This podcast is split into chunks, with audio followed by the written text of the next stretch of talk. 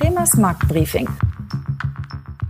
Was für ein bewegter Aktienmonat war das. Mit der heutigen Podcastaufnahme vom 30. September neigt sich ein tiefroter DAX-Monat dem Ende. Die Stimmung auf dem Börsenparkett wird geradezu als depressiv beschrieben. Da konnte auch der gut verlaufene Börsengang von Porsche nur kurz für Sonne sorgen. Kurz, der DAX geht runter, die Inflationsrate weiter rauf. In unserem heutigen Podcast mit dem Chefvolkswirt der Commerzbank, Dr. Jörg Kremer, werden wir über den Ausblick des DAX sprechen. Wie werden die anhaltenden Inflations-, Zins- und Konjunktursorgen den DAX beeinflussen? Und damit heiße ich Sie, liebe Zuhörer, herzlich willkommen zu unserem heutigen Podcast aus der Reihe Kremers Marktbriefing. Mein Name ist Renate Christ und ich bin Pressesprecherin bei der Commerzbank. Jetzt begrüße ich auch gleich meinen Gesprächspartner in Frankfurt. Guten Tag, Herr Dr. Kremer. Ja, hallo, guten Tag, Frau Christ. Der DAX fällt seit dem Jahresanfang im Trend. Aber zwischenzeitlich erholte er sich immer wieder. Fast hat man den Eindruck, das Ausbleiben negativer Nachrichten reicht schon aus, damit er steigt. Was zieht den DAX im Hintergrund immer wieder nach oben? Das liegt wohl daran, dass schon viele schlechte Nachrichten eingepreist sind in den Kursen. Denken Sie an das IFO-Geschäftsklima, schon stark gefallen, schon auf Rezessionsniveaus. Oder das Kurs-Gewinn-Verhältnis beim DAX schon auf 10 gefallen, also es liegt schon unter dem langjährigen Trend. Und drittens institutionelle Anleger, also Fondsmanager, Hedgefonds etc., die sind Umfragen zufolge bereits pessimistisch. Da möchte ich mal nachhaken. Warum ist es dann positiv, wenn viele Anleger negativ gestimmt sind? Ja, das hört sich auf den ersten Blick also in der Tat paradox an, aber wenn viele pessimistisch sind, dann haben sie schon verkauft, dann können sie die Kurse nicht weiter nach unten drücken. Und kommt es dann zu positiven Überraschungen an den Märkten, dann müssen sie nachkaufen, dann ziehen die Kurse kräftig an.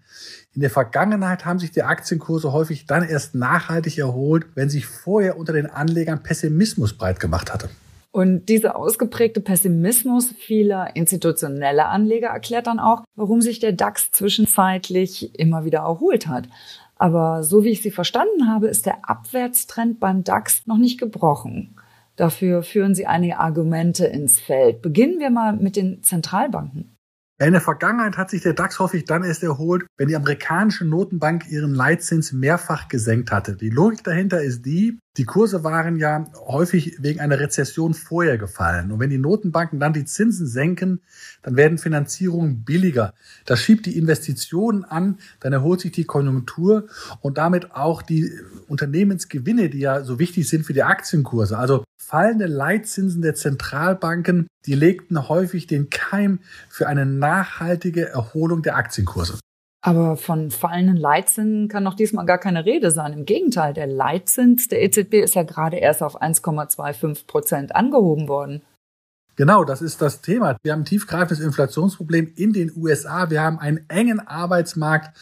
Das Wachstum der Löhne und der Arbeitskosten, das zieht an in den USA. Die Inflation ist hoch. Und die amerikanische Notenbank, die FED, die wird mehr tun müssen noch. Die, wir rechnen mit äh, zwei weiteren Zinserhöhungen um jeweils 0,75 Prozentpunkte, also zweimal noch sehr große Zinsschritte. Und am Ende, glaube ich, geht es mit dem Leitzins auf 5 Prozent in den USA. Und für die Zeit danach, da schließt sich Zinssenkung aus. Und ähnliches gilt für die EZB. Die hat ebenfalls mit einem tiefgreifenden Inflationsproblem zu tun. Sie wird ihre Leitzinsen weiter anheben müssen. Das heißt, beide großen Zentralbanken sind noch weit davon entfernt, den Aktienkursen neuen Schwung verleihen zu können. Ein weiteres Signal für einen Anstieg des DAX sind kontinuierlich steigende Unternehmensgewinne. Wie schaut es denn da aktuell aus? Also grundsätzlich sind die Unternehmensgewinne der wichtigste Erklärungsfaktor für die Aktienkurse.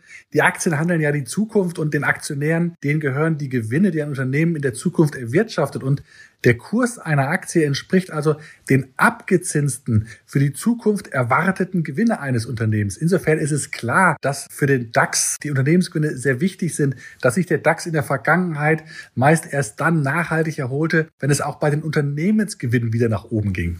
Sie sprechen gerade von erholenden Unternehmensgewinnen, aber die Unternehmensgewinne sind ja noch gar nicht gefallen. Genau das ist das Problem. Also die Analysten haben ihre Schätzung für die Unternehmensgewinne der DAX-Unternehmen bis zuletzt erhöht und sie rechnen mit steigenden Gewinnen, obwohl die meisten Volkswirte sowohl für die USA als auch für den Euroraum mit einer Rezession rechnen. Und sofern eine Rezession nicht ausbleibt, werden sie ihre Gewinnschätzung in den kommenden Monaten deutlich senken. Wir sind noch weit entfernt von einem Ende der Rezession und wieder steigenden Unternehmensgewinnen. Aber das Kurs-Gewinn-Verhältnis des DAX ist doch auf einen Wert von nur 10 gefallen. Das sollte doch für einen Wiedereinstieg in den Aktienmarkt sprechen, oder? Ja, das stimmt auf den ersten Blick. Als die Bewertung 2003 nach dem Platzen der Aktienmarktblase auf 10 gefallen war, da setzte in der Tat eine Erholung des DAX ein. Aber in Krisenzeiten, da ist das Verhältnis der Aktienkurse zum Buchwert eines Unternehmens meist ein besserer Indikator als das Verhältnis der Aktienkurse zu den erwarteten Unternehmensgewinnen. Können Sie bitte nochmal eben den Begriff Buchwert kurz erläutern? Ja, klar. Also der Buchwert eines Unternehmens, der ergibt sich, wenn man vom Vermögen eines Unternehmens die Schulden abzieht. Es geht also um das bilanzielle Eigenkapital. Und die Aktienkurse damit dem Buchwert eines Unternehmens zu vergleichen, das ist sinnvoll, weil der Buchwert in Krisen nicht so stark schwankt wie die Gewinne eines Unternehmens. Das Kurs-Buchwert-Verhältnis ist also ein zuverlässigerer Bewertungsindikator als das Kurs-Gewinn-Verhältnis. Aber das Kurs-Buchwert-Verhältnis liegt beim DAX noch nicht in einem Bereich, wo früher die Aktienkurse begannen, sich nachhaltig zu erholen. Da ist noch Raum nach unten. Und für Vorsicht spricht ja auch der Optimismus der US-Privatanleger. Ja, anders als äh, bei den institutionellen Profi-Anlegern sind die amerikanischen Privatanleger noch optimistisch. Da gibt's Umfragen und die zeigen, dass sie immer noch 65 Prozent ihres Finanzvermögens in Aktien investiert haben. Dagegen hatten sie ihre Aktienquote im März 2003 oder im März 2009 jeweils auf rund 40 Prozent gesenkt. Sie hatten also schon Aktien in großem Stil verkauft und das hilft eben zu erklären, warum damals eine nachhaltige Erholung des DAX einsetzte. Aber diesmal sind wir von diesem Punkt noch weit entfernt.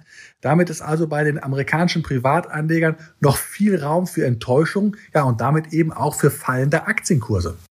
Herr Dr. Kremer, jetzt sind wir leider schon am Ende angekommen und wie immer die Frage, was ist Ihnen wichtig festzuhalten?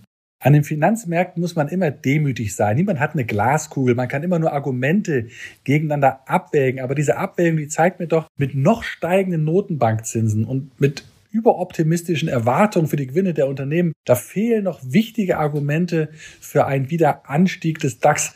Deshalb glaube ich, dass wir den Tiefpunkt beim DAX, dass wir den noch nicht gesehen haben.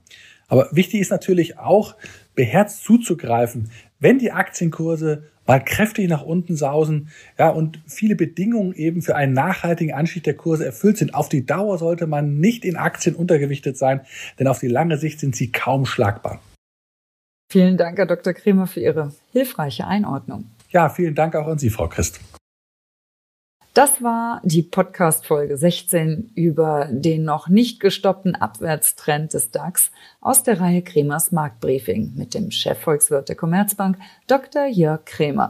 Wenn Sie Fragen oder Anregungen haben, schreiben Sie uns an die E-Mail-Adresse kremers-marktbriefing at commerzbank.com.